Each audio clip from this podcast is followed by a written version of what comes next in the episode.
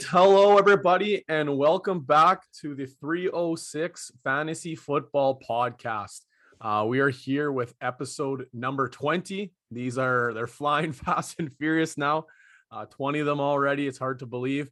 Uh, but we're here with our week two reactions and then our week three preparation for the upcoming week of the fantasy fantasy season. Uh, before we dive too far into it, we'll say hello to the fellas here. We'll send her over to Zach. Zach, uh, how was uh, how was fantasy week treat this past week, and then maybe tell everybody a little bit about your guys' first week of, of football there at uh, at the high school level. Alrighty, so fantasy, just another another ride on the roller coaster. Couple leagues where I did exceptionally well, put up like 180, 200 points, and then other leagues where I think I had like 80 points in one league. So little little spray, little little stream there, you know. So little high, little low. Um, but uh, it's been good for the most part. I'm playing in a guillotine league, and I'm really starting to enjoy that. As each week you you survive, and one uh, one team gets the cut, so then that waiver wire is looking pretty good with names this week like uh, CEH and Jonathan Taylor and Tom Brady. So the waiver wire is definitely going to be active tomorrow morning. Uh, and at the high school level, we we we lost, but we lost to one of the better teams in our division. So it was a good uh, it was a good test for our team. I think we're only going to be going up from here. So it's exciting to see.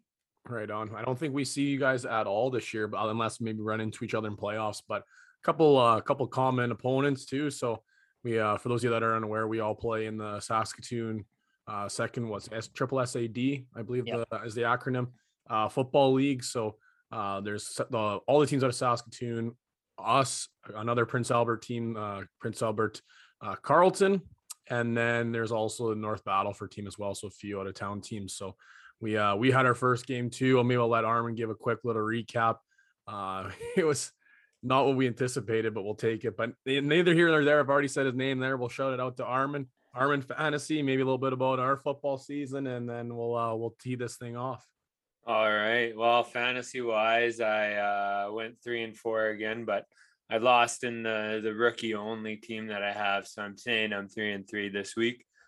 Um, the one league, I'm getting a little frustrated because I am second in points for, but I've lost both my matchups, so uh, that hurts a little bit. But I'm sure Jordan can. Uh, can uh, empathize a little bit there in our in the league that I commission. I won in that league, uh, beat Jordan's ass. So yeah, yeah, really beat it. apparently, unreal. No, I was able to squeak out a win there, so that was good. And then uh, Lamar Jackson uh, saved me in one league as well, so that was good. Um, as far as football goes, like on the actual gridiron there, I'll give a little recap of uh, our game. And it was run, run, run, and run some more and score 10 touchdowns total. So uh, we ended up winning 78 nothing. Um, you know, felt bad for the team across from us. Um, we we put in our juniors early, and you just you do what you can do to kind of help and make sure that it doesn't run out of control there but it it kind of did a little bit so um yeah. Yeah it was a big one for the boys. It's two years of no football and well we didn't know what to expect and get out there and we're running a brand new offense. It's very uh i guess in the in the states game it's even still pretty rare to see it in the united states but it's like extremely extremely rare here in canada and we we did a coaching conference with the coach out of ontario that's uh, helping us run this new system, and we weren't too sure what to expect. we haven't really seen it live yet, and yeah, it's uh, it's all based on deception, and it went pretty pretty well for the boys, that's for sure. So. Yeah, um, we even had uh, officials telling us that they didn't know where the ball was. So, yeah. you know, that's a pretty good good sign. Yeah, it's always good to always good in week one when you're already kind of looking a little polished, even though we were far from it. So, um, before we get started here, uh, I forgot to do this last week, so I do apologize as the draw happened after week one. But I'm going to give the little shout out now to everybody who did the DJ Moore uh, season kickoff jersey uh, draw. Thank you very much for everybody who's sharing the accounts. Uh, everybody, there's a couple of people that put out some kind words there, so we really appreciate that. Uh, but a big shout out to Liam Humphreys. Liam was our winner of the DJ Moore jersey. Uh, so we'll be sending that out to him and hope to get a picture with him, uh, a picture of him, I guess, with the signed jersey, and we'll be able to so- throw that one up there on the uh, social media. So thank you everybody for participation uh, in the draw, but even bigger thank you to and congratulations to Liam Humphrey. So I guess uh, we might as well get this thing going. Uh, we got our insiders and headliners.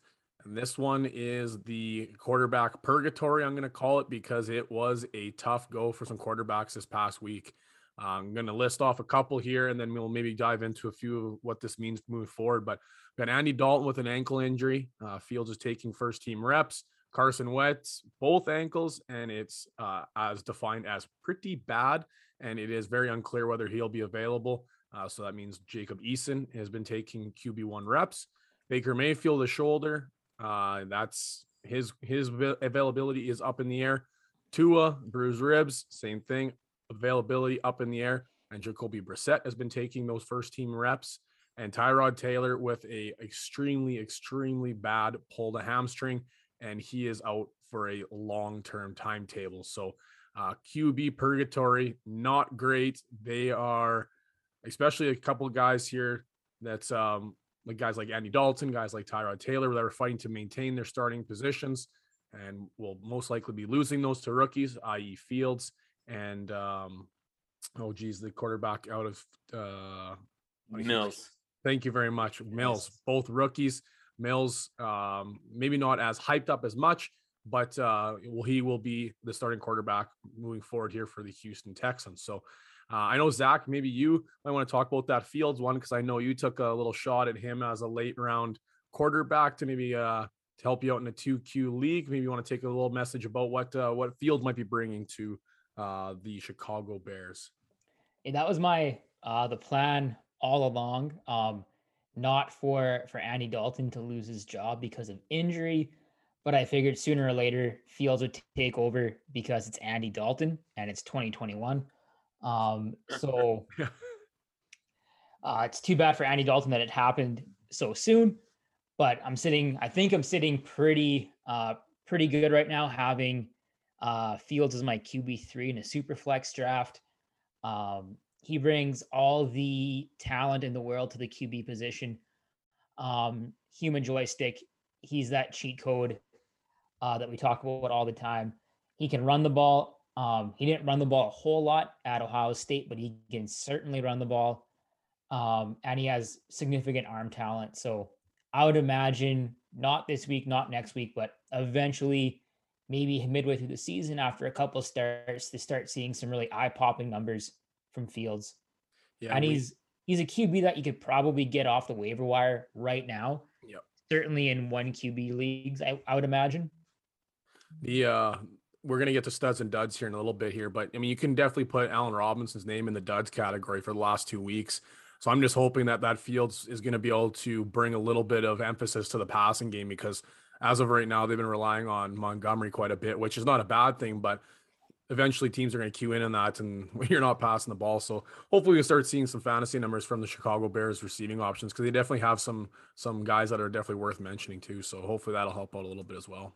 And I think it could help uh, the Monty owners too, um, if they choose to use Fields in an RPO style. Um, Fields has all the the talent in the world to to keep that uh, RPO, so that might open up lanes more so for Monty than with uh, with Dalton behind center. Definitely agree with you.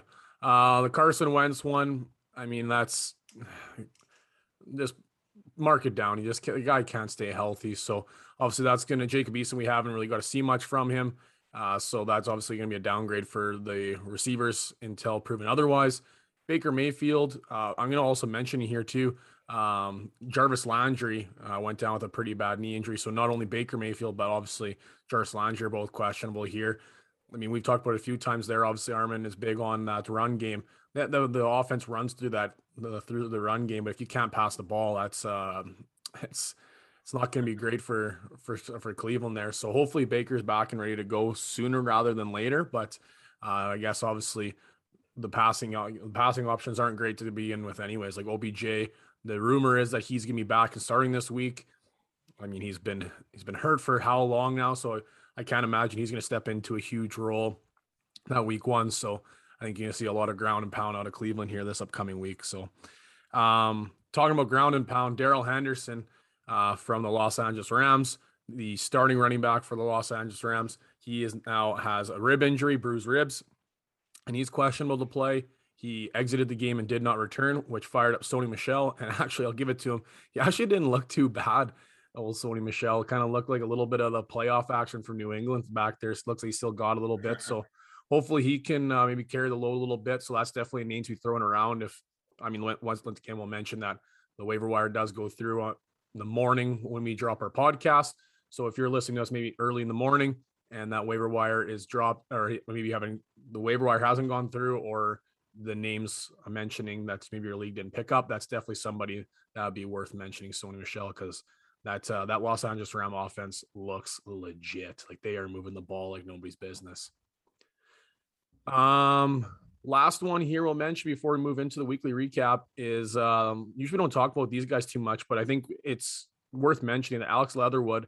Uh, he has an oblique injury, and he's from obviously if you if you're unfamiliar, he's with the Raiders. Uh, so this hurts the run game even more. So a, a, run game that was a lot of question marks to begin with, uh, I think is going to be another downgrade. The, the one thing I will mention too is he, he, he protects Derek Carr, who has been slinging the ball. Right now, he is leading the league in passing yards. So it's uh just like everybody chalked it up. Derek Carr QB one passing yards. Like if he's uh, if he's your QB two in a super flex league, I think you're chuckling right now. But he's definitely a guy that can be thrown around here in a super flex. You uh, or even like a one Q, I guess, as your QB one. You had him in uh Scott Fish. Is that correct, Zach? Yeah, he was actually might have been QB three. Drafted, yeah, drafted him as QB three, but he's certainly not QB two now. Yeah, for sure. oh man, he is. He's proven everybody wrong. There was that's was a talk of the offseason that's put up or shut up, lose your job kind of thing, and he's definitely putting up some solid numbers. So um, that'll do it for insiders and headliners. Uh, we're moving forward into a little bit of our weekly recap here. Uh, and be- before we get going there, uh, we're mentioning we are making a few transitions a little bit. Uh, we did make this transition last episode. Instead of going over uh, a bunch of guys, we'll just go over one stud and one dud guy that we're very happy with their production, and then somebody that we are uh, not super happy. So, uh, my stud of the week, I will start it off by going with one of my favorite receivers going into this this off season. I'm going with Terry McLaurin. And one of the things that I think was very interesting about Terry McLaurin was I didn't have a whole heck of a lot of confidence in him this week. Um, I really like him a lot, but one of the reasons why I like Terry so much was because that um, he had Ryan Fitzpatrick helping him out. Ryan Fitzpatrick was ready to go. He was primed up for a big season, got hurt. Okay, so then we had to go with Taylor Heinicke. We don't really know what Heinicke is all about. We've seen a little bit of in the pre in the uh, playoffs against Tom Brady and the Tampa Bay Buccaneers, but we weren't exactly sure what we're going to see from them this week. And Terry McLaurin went banana lands on Thursday night football. So I was pretty happy to be watching this because we we played Thursday night, uh, our football like our our high school football team. So as we were playing, um, my phone's going off. The game's over. I look at my phone and I was like, oh, this is a half decent football game. I watched like last little bit. I'm like, oh my goodness, Terry McLaurin. Like, are you kidding? He put up 11 receptions for 107 yards uh, and one TD. So he had a monster week, depending on your scoring. Uh, in my scoring, he ended up putting, I believe, his 26 and a half fantasy points. Uh, so that is a fabulous way to start your Thursday. Uh, definitely in your week two, you get those big points of Thursday. You're set up for moving forward for the rest of the week. So my stud of the week is Terry McLaurin. Uh, let's go to the next one here. Let's go, Zach, your stud of the week. So my stud, uh, fresh off a monster performance last night or Monday night, is Aaron Jones. Uh, yesterday after football practice, I was joking around with some of the guys as we were leaving that I was down 70 points in uh, in my matchup, and I had Aaron Jones left and D'Andre Swift, and Yahoo gave me like a two percent chance of winning. Um, aside from dropping the the mandatory, so you're telling me there's a chance line. Yes. Um, I told the guys like all I need is you know 36 from from each guy, and I I got it taken care of, no sweat. Well, Aaron Jones came out he took care of business. He put up 38 and a half points for me. Um, unfortunately, Swift couldn't carry the mail, and uh, I still lost by for me, like, man. I still lost like by 20 points or something ridiculous. Uh, but Aaron Jones, he had 115 scrimmage yards, six receptions, and count them out, not one, not two, not three, but four touchdowns. Um, wasn't watching the game much last night. I was doing some schoolwork, but seemed like every time I would check up on the game, the Packers would have another score, and sure as hell, uh, Aaron Jones popped one in the end zone. So huge game for him. Uh, it's looking more and more like that uh, the offense runs through Aaron Jones, uh, both on the ground and um, you know with his six targets and six receptions through the air as well, especially in the red area. So Aaron Jones was an absolute stud this weekend. Yeah, you can stop my lines and my my ego is bruised enough.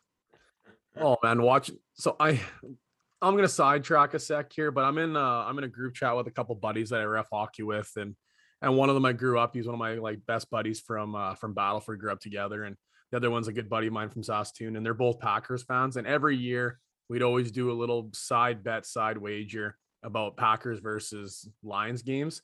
And this was like obviously a couple years back when the Lions like had a sniff and like maybe could win. I made a stupid bet last year. It was like they didn't even stand a chance. I think they lost by like 50, but didn't do a bet this year. Uh, obviously, couldn't catch much of the games. We had practice, got home, just caught the last bit of the second quarter, and then got to watch the remainder. And I was like, oh my goodness, like what is happening right now? Like, I'm texting him. I'm like, okay, first of all, I didn't even think we stand a chance, let alone be up at halftime. And there you can see they're kind of panicking, not panicking, but they're like, oh man, like what's going on? Like right after the got the boots laid to them in week one, all of a sudden the lines are hanging around week two. I was like, oh man, like what is going on? and then unfortunately we go for a fourth down. Didn't have the greatest read. Smash out was open there. We tried going for that little fade, didn't hit it. And then we had, I think, went from fourth down turnover, fumble, pick, fumble, ball game. So it's like, yeah, it's not good. when it rains, it pours, right? yeah, we we wasted all the magic in the first half, but oh man. Uh anyway, sorry to interrupt there. Just a good little good good little side humor there as they were rinsing me at the end of the football game. It's like, yeah, you guys weren't saying this at the s- in the first half, but you can definitely pour it on in the second half. uh Armin, your stud of the week. All right, so I went with my stud as Tony Pollard. The reason is, is yeah, he didn't put up 30 points like your guys's or whatever, but uh, a lot of people probably didn't start him. So his value this week was huge, putting up um, 21.5 fantasy points. He rushed for over 100 yards, scored a touchdown, had three receptions for 31 receiving yards. Um, he averaged over eight yards per carry, which is pretty wild to think. Um, so he uh, he looked pretty good out there. He uh, outplayed Zeke, and like if you started him, good on you because he rewarded you big time, and that's uh that's a high value uh pick there, way above what his ADP would be for what he's putting up for points for you on on this week at least. Yeah, looking to carry some standalone value there. That's he's those are the those are the types of handcuffs that you like. They have a little standalone value, but they can also still put up some put up some big numbers. And usually you only see the big numbers when there's an injury and they're the they have the backfield to themselves. But yeah, Tony Pollard have himself a nice little week. Man, he he looks better than Zeke right now. Like he looks explosive, and Zeke just kind of like he's running through water. I think both you guys had that hot take, and I said if that happens, I cry, and it's looking looking legit, looking looking legit. Um, okay, well, uh, a couple honorable mentions here for studs too. I'll go through. I had some big games. Buffalo's defense put up quite a few points. Mar Jackson had another uh, incredible game, especially in the second half there. he was Moore- going into halftime with minus points in some formats. yeah, and then he put up some significant numbers to finish off the uh, the second Yeah. half there. Over 30 points. Uh, DJ Moore had a pretty big week. Derrick Henry uh, had a pretty bad week one, but then stepped it up in a big way in week two and single handedly won some people some weeks. Speaking of week and winning weeks, Cooper Kupp is continuously doing that. If you have him on your team, Tyler Lockett uh, put up another big week. Every time that ball's in the air, it's like, oh, Tyler Lockett's getting a touchdown. It's pretty automatic at this point. Uh, Kyler Murray had a big week. And then a little shout out. Uh, we don't have many kickers in our leagues in, in the 306 fantasy football, but if you do, you started Graham Gano. Uh, Zach made sure we threw his name in there. What he had 16 points. Is that correct, Zach? it was like 20. Even better. So there you go. It's nice, nice when a kicker is single-handedly winning you weeks. And I'll give a shout out to to Matt Prater. He kicked like a 62 yarder, so a little not bad week there too. If you started uh, Matt Prater, Gano went 22 points. yeah, that's more than most of these guys we're talking about right now. Like, yeah, that's uh kickers was a wild, wild position. The guys that picked him up in uh Scott Fisher, Love and Life. Oh man, unreal. Yeah. Uh duds of the week. I will start mine off. And uh after I talk about this one, I want to do a little heat check there at uh, Zach's. I know he's got him in a dynasty league or two. So uh, my dud of the week is George Kittle. Um, and unfortunately, he had a tough week uh, playing against the Eagles, which it looks looking like the Eagles defense might be legit, but they uh, they usually have a pretty poor defense against tight ends. So even though they haven't had significant numbers against them, you look historically, the Eagles have given up quite a few points to the tight end. So you're looking at this situation where it's like, okay, maybe even a stream of the week you could get going in there, but then you look at a guy like George Kittle, this should be a smash play. Play against the Lions, he put up 9.8 nothing crazy. He had four receptions for 78 yards on five targets. Okay. You probably spent a second, if maybe at the latest, a third round pick on George Kittle. In Dynasty, he was one of the most highly valued players. Okay. He's going to bounce back against the Eagles. No problem. Okay. The Lions got blown out. Maybe, uh, maybe they're going to utilize them in, against the Eagles and when they need them a little bit more. Okay. Well, once again, not the case. Four targets, four receptions for a total of 17 yards putting up 1.70 points. Uh, that's not going to get it done. And that is not what you're looking for from your, well, first round, second round, depending on, uh, depending on what you got them, like depending on like maybe you bought them in the middle second, late second, I don't know. But when you burn an early pick on a tight end, you're looking at huge numbers. Uh, even Waller had a bit of a down week too, but uh, obviously, a guy like Kittle, you're expecting big numbers. You're expecting Kelce numbers, uh, not 1.7. That's, uh, I think, numbers that you're looking at, like the tight end 30, tight end 35 of the week, which is not great. So, uh, George Kittle, the- my dud of the week. But Zach, what's uh, what's your heat check here? A guy that's should be putting up some big numbers and helping your dynasty team make a big push here, but uh, maybe not doing so much. Well, George Kittle can join probably you know half of that dynasty team is underperforming right now. It's a it's a sight uh, that you don't want to see. Um, but uh, with George Kittle, especially in dynasty, um, I'm just going to hold. I think unless I'm absolutely blown away with a trade offer. Um, if somebody came to me like today and offered me maybe like a, a good young stud and like a first round pick or something like that, I might be interested depending what I have for for depth behind Kittle. But at this point, after what we've seen so far through the first two weeks, chances are whatever offer you receive, it's not going to be fair value. Um, so just hold and hope for hope for a brighter future with Kittle. Uh, in redraft, yeah, like you said, if you invest that kind of capital, that second or third round capital, you're you're expecting a whole lot more than one point um, so maybe see what you can find in the waiver wire and uh, don't get rid of Kittle yet, but start looking for somebody that you can play this week until Kittle, uh, you know, kind of bounces back. Yeah, it's uh even in a redraft situation, would you look to try and maybe uh cut your losses there, Zach? Or are you if say for example, if somebody offered you, let's go with like a, uh Noah Fant and like a startable option. If if that startable option is somebody that can realistically start for me um at a position of need and it's Noah Fant, yeah, I might be I might consider that. But if it's somebody like shoot, I don't know, like Nelson Agholor, and I just have a sh- a crappy um, receiving corps to begin with, I'm probably not going to make that trade because I can probably find somebody of greater value than Nelson Agholor um, on the waiver wire. Yeah, he's not really moving the needle for you, right? Yeah, but if I'm, you know, if I'm in a position where Mike Davis is my RB two, and I don't have an RB three of note, and I'm, you know, I really need that second RB. If somebody offered me, I don't know, Noah Fant and like Damien Harris, that might be enough to make me think, well, this clearly isn't working out. Let's just hit reset. Let's get a new starter at uh, two spots and let's move it along. For sure. Well, now I'm going to keep uh, keep you on the mic here. Let's hear your dud of the week while while we throw it right back at you. All right. So this is uh it's going to go back to what we talked about uh, at the start of the show about Justin Fields and Andy Dalton. Um, but Allen Robinson put up a a low key stinker of a game.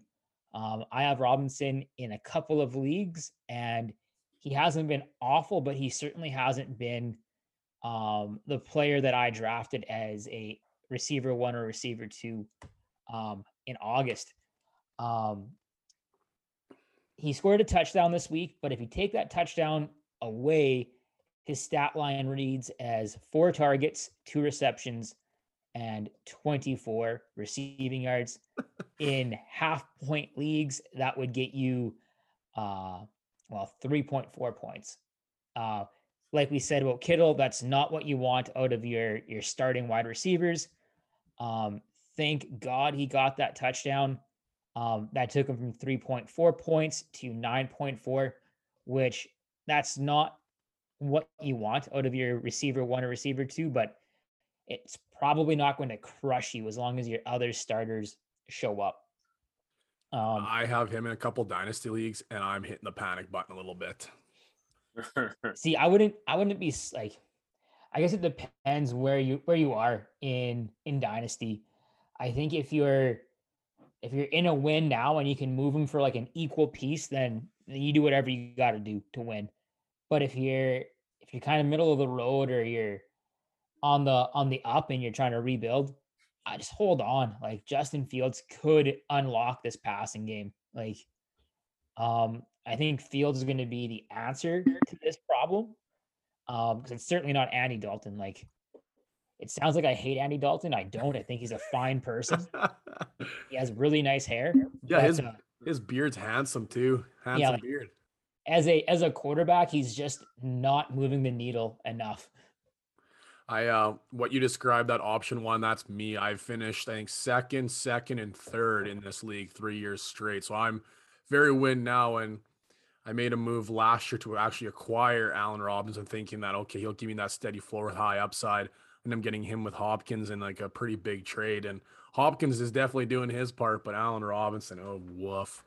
Like I ha- I'm still two and zero oh in that league, so I'm hoping to be able to hold on a little bit, and like you mentioned, have that little return as we start the resurgence of the Chicago Bears. If not, I'm going to be trying to sell a sell have a fire sale to try and get something that at least moves the needle for a win now situation. So that being said, Armin, let's hear your dud of the week.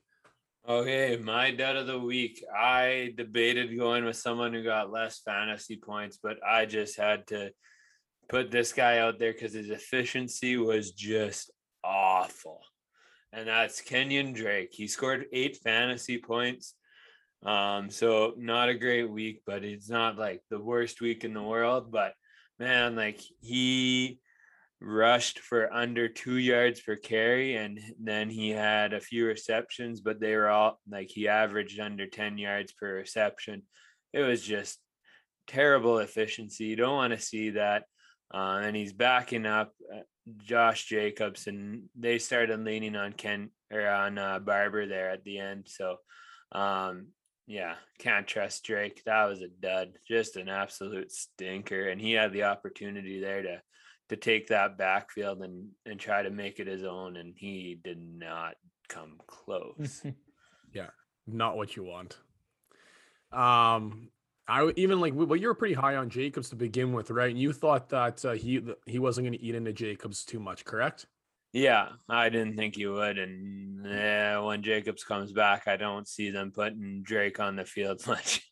Yeah, I uh I kind of agree with you. I just I just man, I hope Jacobs can come back healthy and this the poor guys can't stay healthy. No. A little nicked up. A couple other duds to mention here before we move on. Uh, a couple guys that had a little tough weeks. Uh, Jameis Winston, after his uh, big hero week, kind of got brought back to reality a little bit. Uh, DK Metcalf, that's those are going to happen when you throw Tyler Lockett 65 yard touchdowns. You don't get to have any more offensive plays. So uh, DK Metcalf, unfortunately, had a bit of a tough week. Antonio Gibson, Saquon Barkley, Joe Mixon, Trevor Lawrence. The, the list goes on. On there was a, quite a few big names that unfortunately had bad weeks.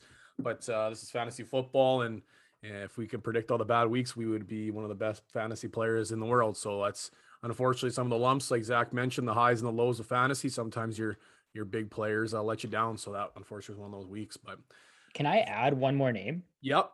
So in in a best ball league that the three of us are in, um, Zach Wilson is one of my quarterbacks, and uh, so it, it just it it inserts the highest scores at the end of the week as your as your starters, like any best ball league.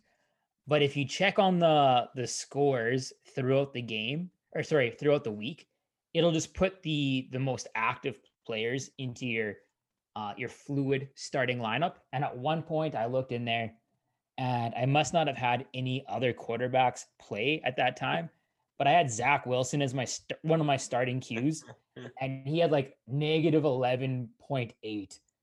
Yeah, that, Christ, like that that league, it's minus four points for a pick. Like, why? Like, don't start him. Like, like don't start a quarterback then. Like, oh man, hey, at least your pat, at least your pat's got to rip them apart though. So oh, that's always it nice. was. I was having a field day. Like, I was, I was feeling my best self. I was. Those poor I, Jets are seeing ghosts yeah. again. My dog was terrified because every time Wilson would throw a pick, and I'd just be fist pumping, like trying to high five nobody, but my dog was just like all skittish. Yeah, tough, tough day for a Jets fan, I guess. Yeah. Um, before we get moving along here, I'm going to tell a bit of a story here that I think a lot of fantasy people can relate to, and this is called the fantasy tilt. For those of you unfamiliar, it's when you catch a bad break, when the player gets injured, or when you are drafting and something goes wrong, or when you lose a tough one on a Monday night. And that unfortunately was I was feeling this morning. And me and Armin were playing each other in the league that Armin Kamish is in. He mentioned it already. He beat me. 2-0, baby. He had the he had the I guess the cojones to text me and say, Oh, I didn't even watch. Tell me what happened.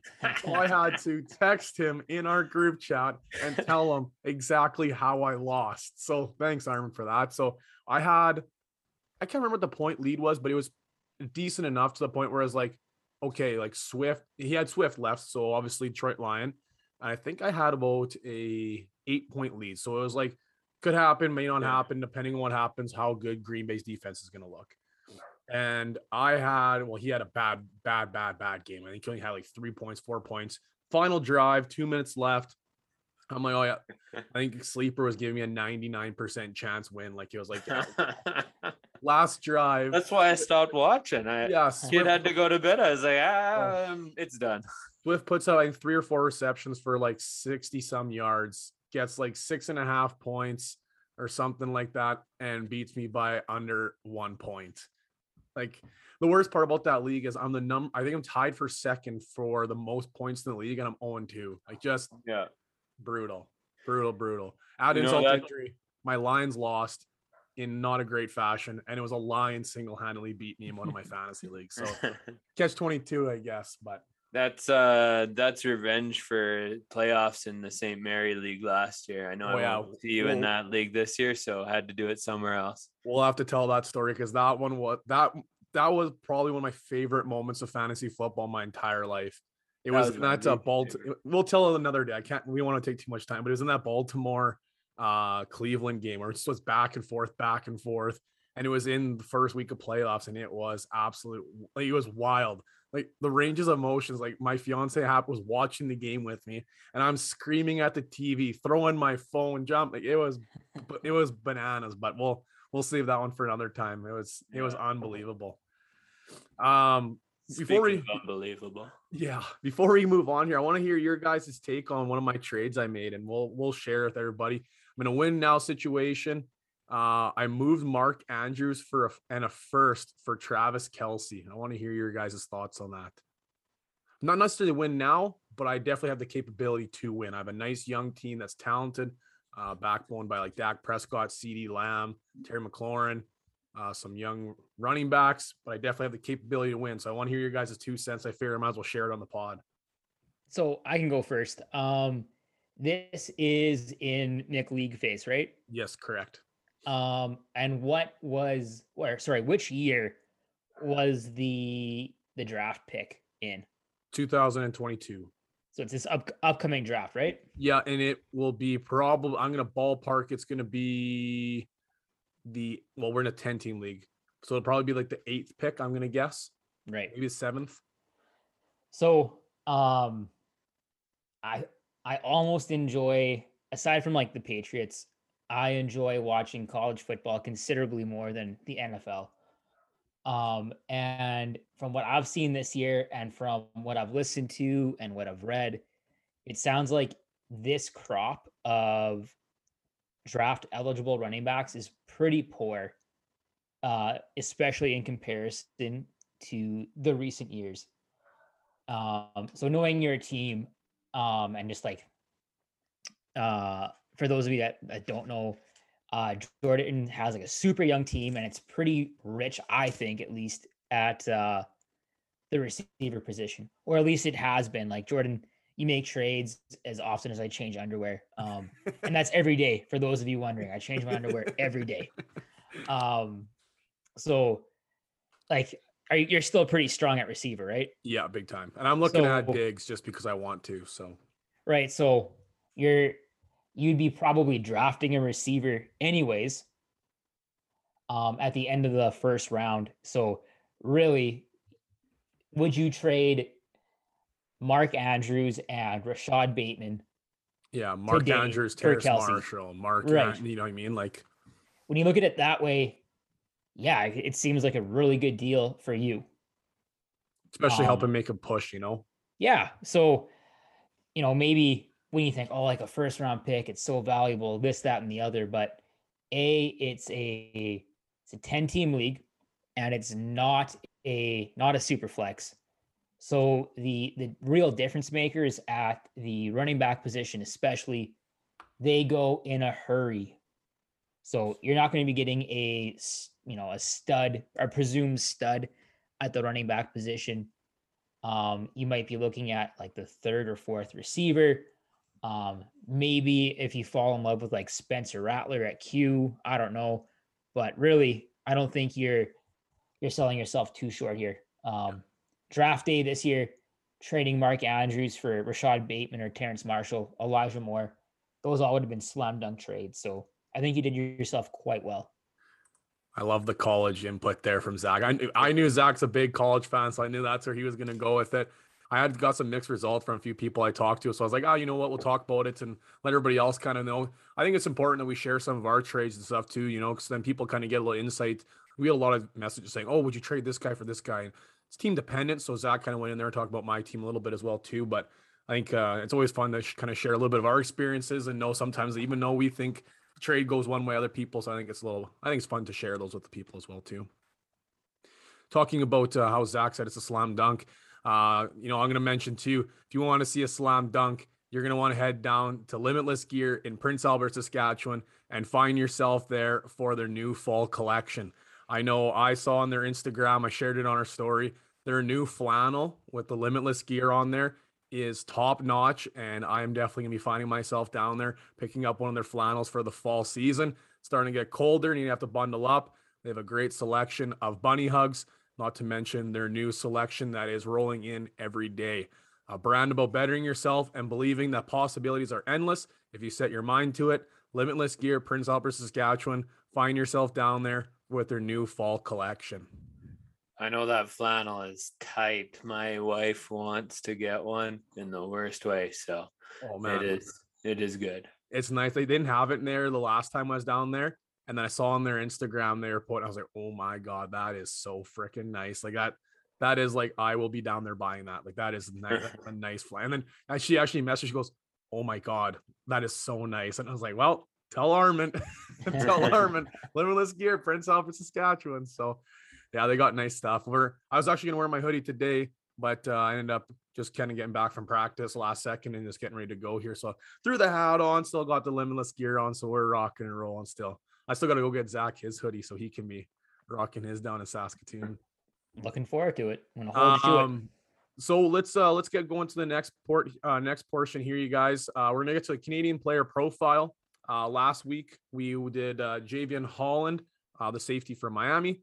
Uh they lost 35 nothing, giving up 388 yards in the air and four TDs to both Allen and Matt Barkley, seeing time in that game as well.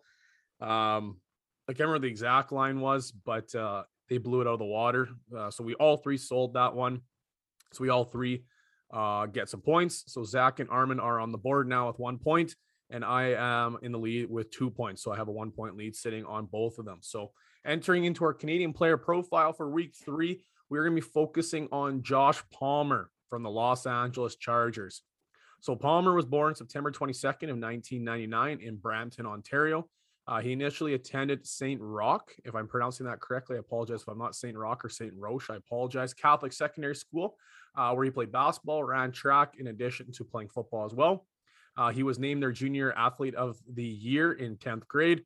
And then he later did transfer to St. Thomas Aquinas High School in Fort Lauderdale, Florida, for his final two years of high school after receiving D1 attention. Uh, he played college for the Tennessee Volunteers for four seasons, uh, collecting 99 receptions for 150 or 1514 yards with 17 or sorry, seven TDs. My goodness.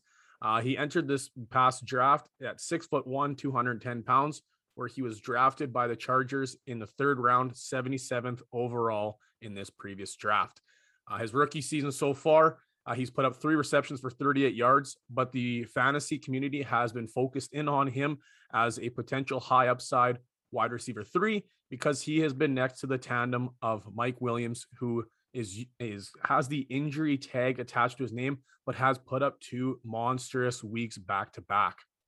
So this week we we're focusing on the Los Angeles Chargers receiving options as a whole.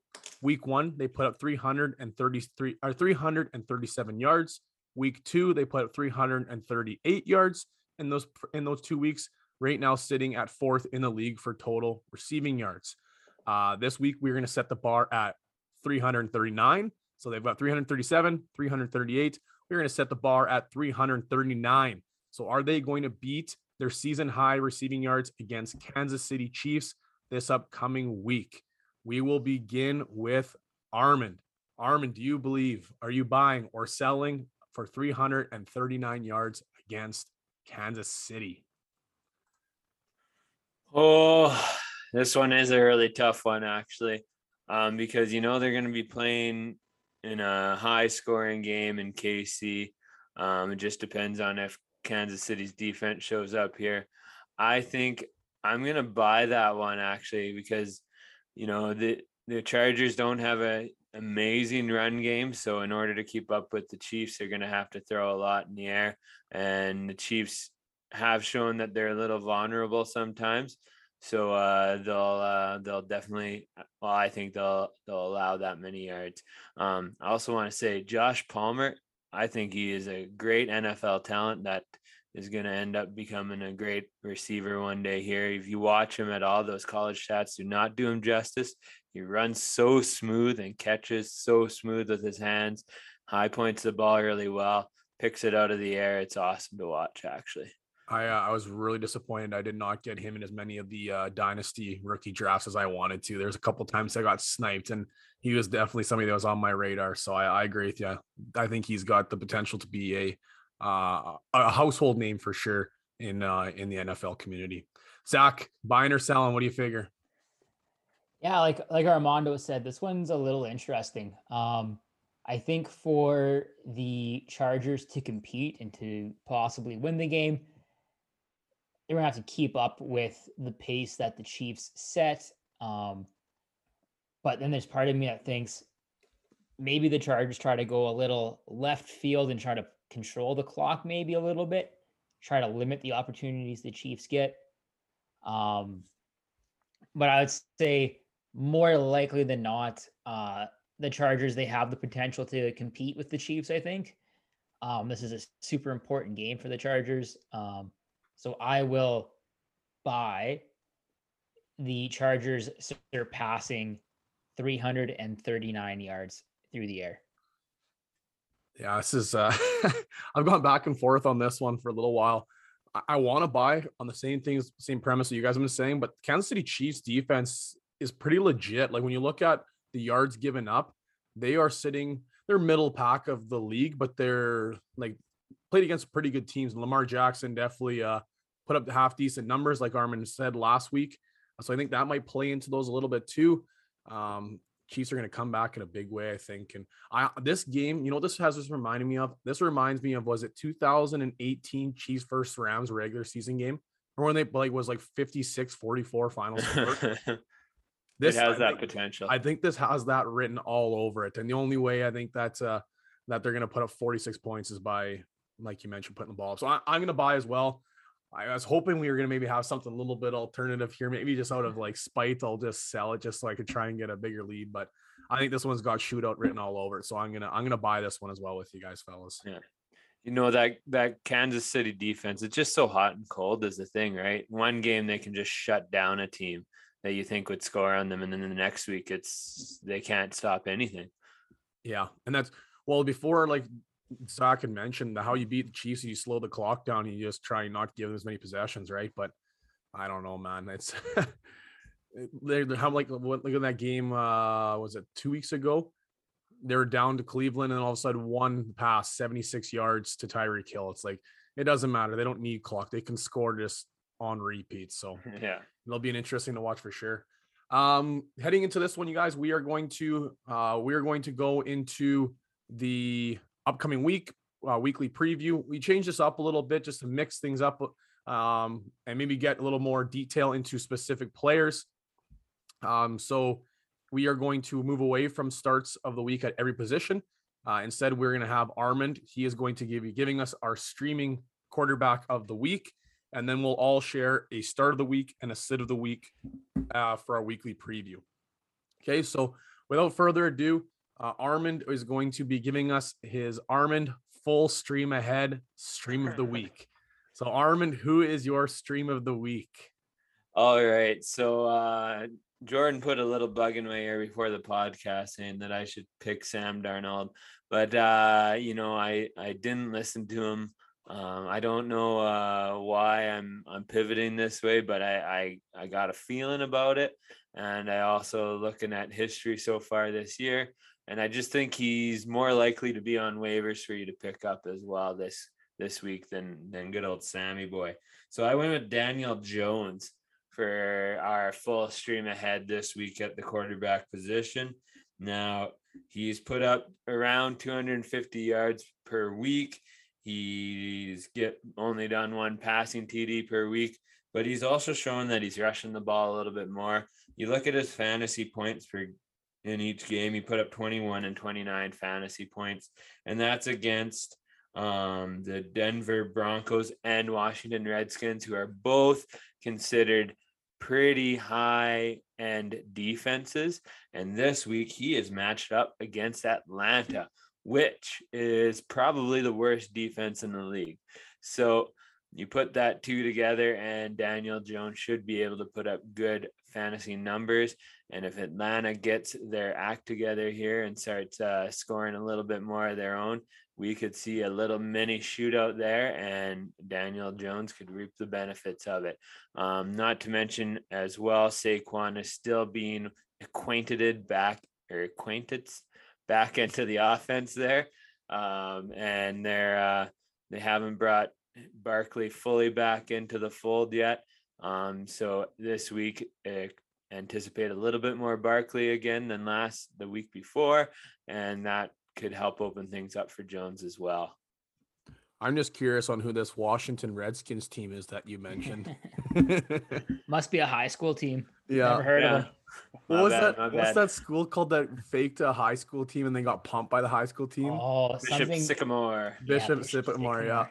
Yeah, that's the Wa- Bishop Sycamore versus Washington Redskins. That's my favorite story of the of the year. Like Oh, they had they had JUCO transfers on that team. They had like oh it was it was just too funny. And And got then the- pumped. The ESPN staff were just like we're just like mid game talking about how they're just finding out now that this school is like a just a joke. Yeah. I saw the jokes. It was like Manti Te'o's girlfriend went to Bishop Sycamore. Unreal.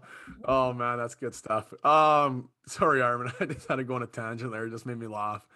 I I don't mind it. I mean, he's kind of in a put up, shut up kind of season this year too. You know, like there's rumors that he could be losing his job coming this upcoming draft. So, um, tough loss for them this past week. Uh, but who uh, who knows? Maybe this upcoming week he can get things going and keep putting up some numbers for your fantasy team. So, um, starts of the week. Let's start with uh, Zach. Zachary, your start of the week. All right. So I drafted Courtland Sutton in a number of drafts as my wide receiver three or, you know, wide receiver four in some spots. Um, coming back from that injury at the beginning of last year, um, he was a little slow week one, but uh, this past week with Jeudy um, on IR, Sutton reacquainted himself to the starting lineup in Denver um, posting a stat line of 12 targets, nine receptions, and 159 receiving yards. Uh, he played in 77% of the snaps, and he received 35% of the targets in Denver. Um, that alone should give you all the confidence in the world you need. Um, and if that doesn't uh, move the needle enough, Sutton and the Broncos are going up against the New York Jets. Um, and the reason why I picked this as a start um, is today, as, as I was going through my roster, as I was going uh, through the waiver wires, um, I saw that Yahoo has the Jets listed as a um, the 30th uh, passing defense, which is not what you want to see. You don't want to go against the 30th passing defense. It's a bad matchup on Yahoo. Um, but I dove in a little bit deeper and the Jets have played the Panthers and they've played the Pats. Um, without going into too much detail, neither team is exactly an offensive juggernaut at this point in the year, which means the Jets haven't given up many scores or uh, yards through the air.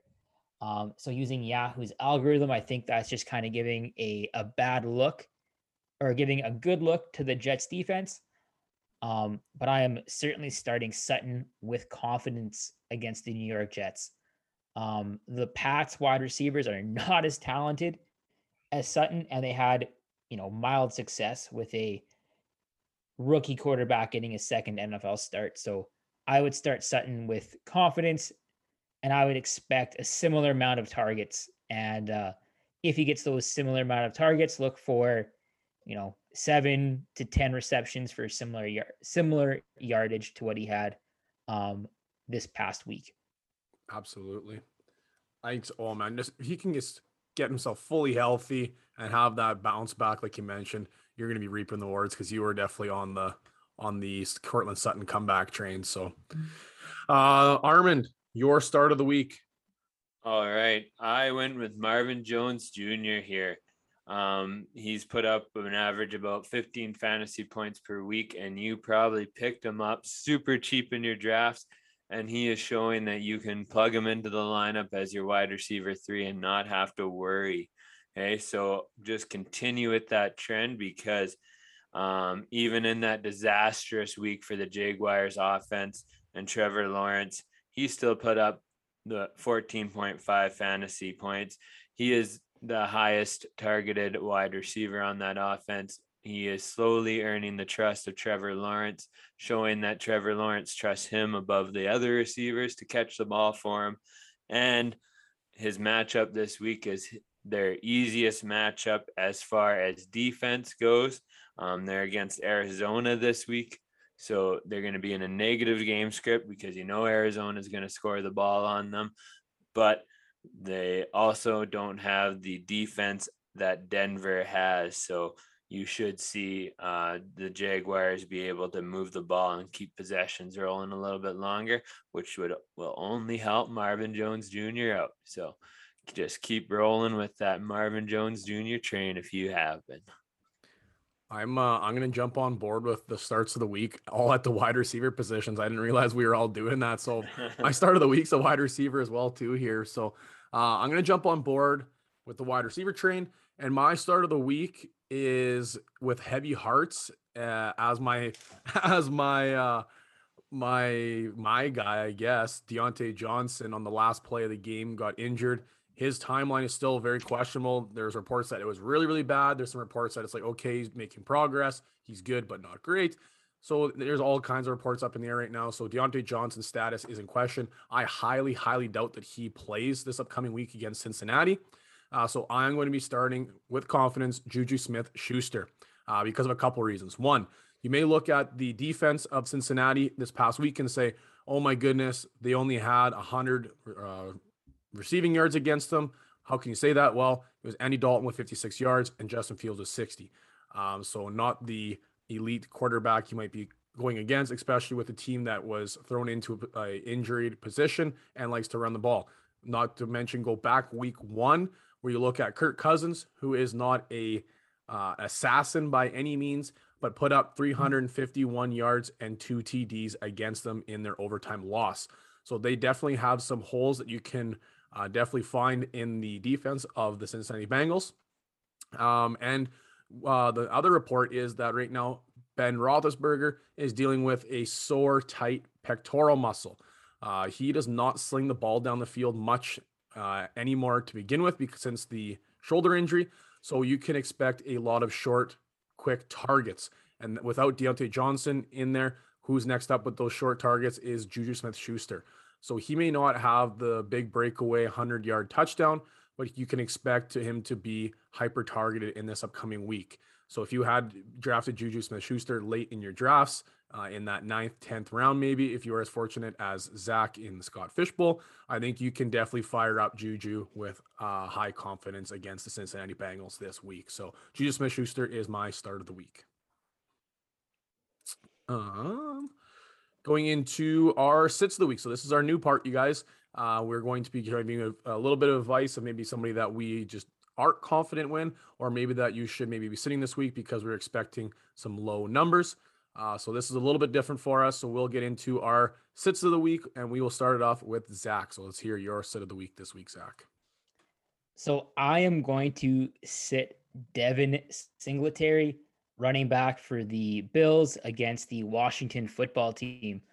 Um, the past two weeks, Singletary has put up like solid RB2 numbers. Um, I believe he's surpassed uh, 10 and a half points both weeks. Um, and as somebody that was probably drafted as your running back two, maybe running back three, um, those are those are passable numbers. Um, I think his time in the sun has come and gone though, because um, in week one, the Bills did not dress Zach Moss, and it was the Singletary show. In week two, they dressed Moss, and he played, or rather, he received eight uh, rush attempts, but two of those went for touchdowns in the red zone. And if you're not a feature prominent back, red zone touches uh, really rule the day. Uh, those are easy or easier opportunities for you to put up points, and for Moss to get those touches inside the red zone uh, is really a big blow to the potential scoring output of Singletary. Um, so I think going forward, it's going to be very difficult to guess or predict who's going to get those touches in the red zone.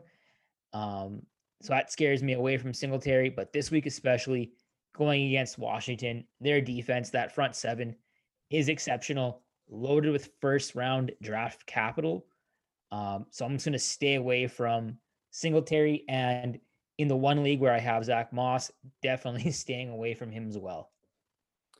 Yeah, couldn't agree with you more. That Washington front seven is legit. Uh, Armand, your set of the week? All right. I am going to pivot a little bit away from what you guys were saying earlier in the podcast, and I'm going with David Montgomery as my sit of the week. Um, I'm a little worried about him going up about against the Cleveland Browns. He has never shown to be the guy who is the big difference maker. He is a steady Eddie running back so far in his career, he can put up some PPR points. Um, but uh, I'm I'm saying that if like this isn't like sit him, sit him if you have no other RB, but if you got three competent RBs, I'd I'd start two and then put a receiver in that third slot because he's not going to be lighting the world on fire this week. Um, his floor might still stay kind of high, but uh, he is definitely not putting up a big game against this Cleveland front. I think. Yeah, I'm still starting him.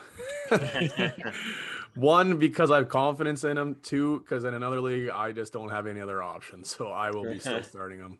I think that, that's just... the spot where you're where you're in with Montgomery. Um, chances are he's not uh not an RB three. Um, so you, you almost gotta start him unless you can pull off some waiver wire waiver wire magic like Armand has and you get Damien Williams, or maybe you you take a shot on Sony Michel, get him off waivers this week, and then turns out Henderson's gone for for Sunday. You know, maybe in a case like that, roll the dice. But I think unless you have better options, like you said, Armand, I think guys are just going to be forced to to stick it out. yeah, that's why I had to give that little warning Dis- there. Disclaimer. Because yeah, disclaimer. Yeah. Um, my sit of the week is fresh off a big performance uh, and is the wide receiver from the Las Vegas Raiders, Henry Ruggs. So a early round draft pick of the 2020 draft, going as the pick number 12 to Las Vegas. Henry Ruggs had a rough rookie season. Uh, so a lot of people were looking at maybe having Henry Ruggs be a breakout candidate this year and become the wide receiver one in the building. But at the end of the day, it does not matter because regardless whether he is the wide receiver one or the wide receiver two, it really doesn't matter because that is not who that team runs through. The um, sorry, the as I almost said Oakland Raiders, the Las Vegas Raiders really run through tight end extraordinaire Darren Waller. So even though Darren Waller did have a tough week, that might be part of the reason why you're looking at um, Henry Ruggs is having a huge week. In week one, Henry Ruggs had two receptions for 46 yards and had a touchdown called back in overtime. Okay, so for what you can remember, Henry Ruggs, everybody thought Henry Ruggs had scored the overtime winner, did not. And then the craziness that was the end of week one. Uh, going into week two, Henry Ruggs had a big week, uh, putting up five receptions for 113 yards and one score. Uh, I think he ended up putting what was his numbers 20, yeah, 20 points, I think, on the dot in most formats. So a big week from Henry Ruggs, and you should not be looking at him to repeat those numbers. Even though they are playing against the Dolphins this upcoming week, which the Buffalo Bills just ripped apart, you got to look at a couple things beyond the stat line. So, um, Bryan Edwards had, I think, not one, but I think two touchdowns called back, if I'm not mistaken. I can't remember exactly how it all shook down, but there's two big plays that were called back that ended up Ruggs getting a score right after. Uh, so looking at big, if you take away that touchdown and his big monsters reception, you're looking at a stat line from Henry Ruggs of like four receptions for 40 yards and no score. About the same as what he put up the week prior. We would have been instead of a 5.6, would have been around that 7.8, 8.2 range. So I mean, okay, not winning you a week by any means, um, maybe even hurting you depending on who you sat. But now I think a lot of people are looking at Henry Ruggs now putting up a huge week and saying, okay, he is the wide receiver two option. Well, look at the numbers that Darren Waller put up this past week five receptions for 65 yards, one of Darren Waller's worst weeks he's had for a long duration of time. I'm looking at Waller to bounce back in a big way. He is the target hog, he is their number one receiving option. Henry Ruggs is the secondary at best behind receivers that are taking the undershots like Hunter Renfrow or uh, also 2020 draft breakout uh, Bryan Edwards, who I further mentioned as the had a touchdown called back. So you look at those guys. I don't really want too many parts of them. If anything, I'm going to be hard, uh, hard after Waller and kind of passing on everybody else, uh, unless you're in a PPR format where I'd be kind of very happy to start Hunter Renfrow in a pinch. So if you are looking at Henry Ruggs right now, I would not only be looking to sit him, I'd also be looking at trying to trade him high off a monstrous week. So sit him or trade him if you can. Uh, I traded him before the season even started, so I didn't even get to read towards the 20 points. But as uh, Zach had mentioned, I enjoy trades. So, um, wrapping this thing up here, fellas. Anything to mention before we get to Zach and his uh, upset of the week? Zach, unfortunately, I will say you are one and one. you had your game. It was close. It was, yeah. I uh, I was watching that one actually quite closely. I was hoping Zach gonna go two for two. no, one for two. It's all right. One and one on the season. We're looking at week three, Zach. So who is your upset of the week? So uh my upset pick of the week will be the Green Bay Packers beating the San Francisco 49ers as three and a half point underdogs. Um, so to begin, both of these teams have you know, rather poor defenses. Uh, the 49ers have the sixth worst run defense, while the Packers have the fourth worst run defense. And spe- for the passing game, both teams are in the middle of the pack, I believe 16th and 19th, respectfully. Um, so I'm looking forward to seeing hopefully quite a few points. Uh, that's what most of us like to see, especially in the fantasy realm. Um, unfortunately, though, both offenses have been inconsistent to this point in the season. Um, however, last night we saw the potential that the Packers have on offense and I am looking for the Packers to potentially overwhelm the Niners defense. Um, Aaron Rodgers, throughout his career, has you know usually played quite well against the 49ers. Um, we've talked all offseason um, about how spiteful and petty Rodgers is, and going back to draft night in 2005, maybe when the Niners passed on Rodgers and took Alex Smith. I don't think that burn has ever left Rodgers. Um, so looking forward to seeing him torching the Niners uh, potentially this Sunday. But I wouldn't be surprised if, just like last night, Aaron Jones rules the day and carries the Packers to a upset of the 49ers in beautiful, picturesque Candlestick Park or what used to be called Candlestick yeah, Park, I believe. Used to be, yeah. It's, it's Levi Stadium, right? Yeah, I think so. I was just gonna say I can't remember exactly remember, but um, any consideration for the Lions upsetting Baltimore, Zach? Um, I saw that one and I kept scrolling. Um, that's that's about it. oh man, like I said, I'm just gonna maybe I'll hit on one of them eventually. that's how I'll get rich. Yeah, put, yeah. Put ten bucks on every single one. Eventually, they'll hit. I hope. Unreal. Yeah, I think I like this one actually. This one, this one to me, I was shocked when I saw San Francisco as favorites, let alone by three and a half. Uh, I was quite shocked. So I, I, actually like this pick quite a bit, especially in the uh, the big way that's San or San Francisco, the way big way that Green Bay bounced back. They did have a bit of a rough start to that game on the Monday nighter, but I think that uh, that second half definitely isolated. It's like those those two passes by Aaron Rodgers were just ridiculous. That that one two Davante Adams deep, I think it's for like a 60 yard on like third and 10 was insane. Like he just literally dropped it over his shoulder. And then that needle he threw to Robert Tonyan in the end zone was just stupid. I um, will say, um, the travel from Green Bay to San Francisco, um, I'm sure is is challenging in the way of time zones and the time difference. Um, as well as having a, a shorter week.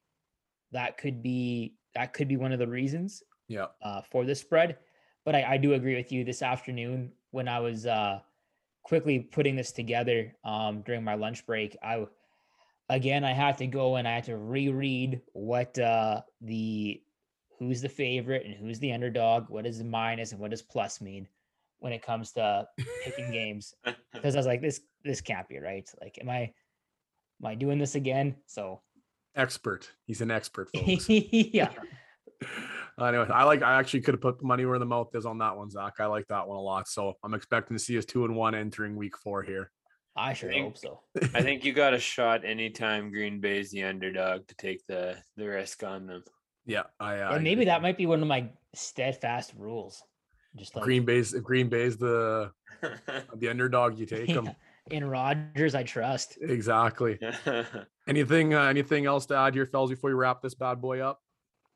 Uh, for all of our sakes, let's hope no more QBs get hurt. Otherwise, we're going to be starting Brian Hoyer and uh, Davis Mills in the playoffs. So Yeah, nobody wants that. no, not at all. Yeah. Um, same as always. I think Zach mentioned this one in week one.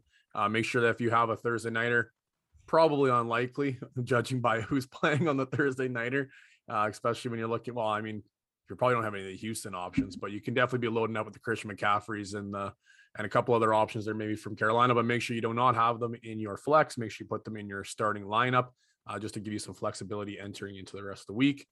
Uh, other than that, ladies and gentlemen, thanks again for listening to episode number 20 of the 306 Fantasy Football Podcast. Like, share, and subscribe to us not only on our YouTube and podcast platforms, but our social media platforms as well as we continue to throw up uh, some good content on, especially Instagram. Uh, I know both of us, uh, we have some good Twitter handles as well too. If you want to follow us on Twitter, uh, but regardless, we appreciate uh, we appreciate the love and the subscriptions and the follows and the kind words if everything comes from uh, all those platforms. So good luck in your week three, everybody. Uh, that'll do it for episode 20. Take care, everybody, and good luck. Talk soon.